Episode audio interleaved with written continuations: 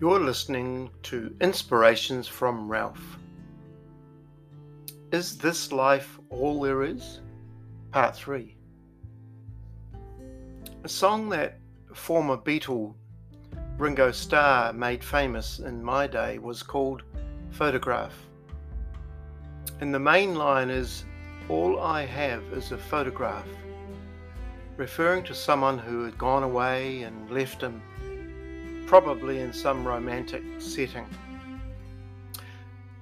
But I would venture to say that when someone departs this world, they leave much, much more than a photograph. In a sense, that person speaks from the grave.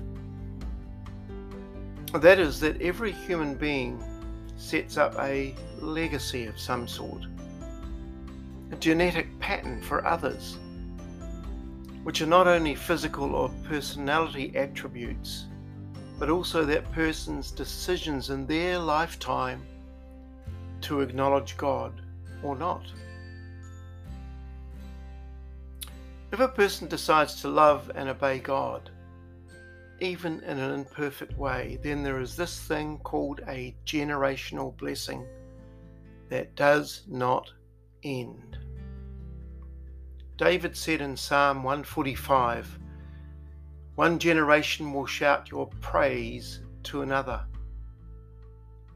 Here's my main point today the generational blessings, all the blessings actually that we have, are never meant to be kept to ourselves. There is this urging right throughout Scripture that says that what we have is to flow through us and outwards to those around us. It's the blessings of God that have come upon your and my life during the days that we have. They were never meant to be contained or confined to just ourselves. It's meant to go outwards and upwards and downwards and everywhere, particularly down through the generations after you have gone.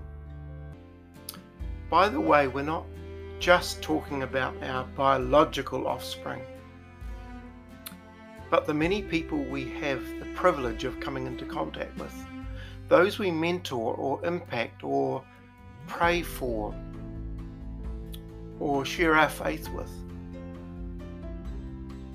There's a story that I love amongst the many I've heard or read about this thing called generational blessing, and it's to do with a Mr. Kimball. He was a 19th century Sunday school teacher, and he was committed to share his faith. And in 1858, he led a Boston shoe clerk named Dwight L. Moody to Christ. As many of us know, Moody became a great evangelist. And Moody, at one of of his meetings in England inspired passion for Christ in the heart of Frederick B. Meyer, the pastor of a small church. F.B. Meyer, preaching to an American college campus, in turn inspired a student named J. Wilbur Chapman to surrender his life to Christ.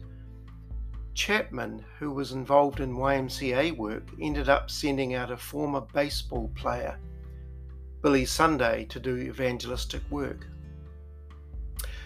When Billy Sunday held a revival in Charlotte, North Carolina, the people there were so touched they planned another set of evangelistic meetings, inviting Mordecai Ham to town to preach.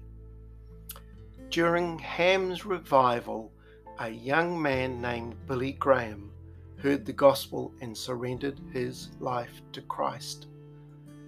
By the way, Billy Graham was one of the main influences of our late Queen, Queen Elizabeth II, in committing her life to Christ. And it's possible that you yourself are one of the tens of thousands who have come to Christ through the ministry of Billy Graham. And so, thinking about this Mr. Kimball, the number of seeds that have come from that one life.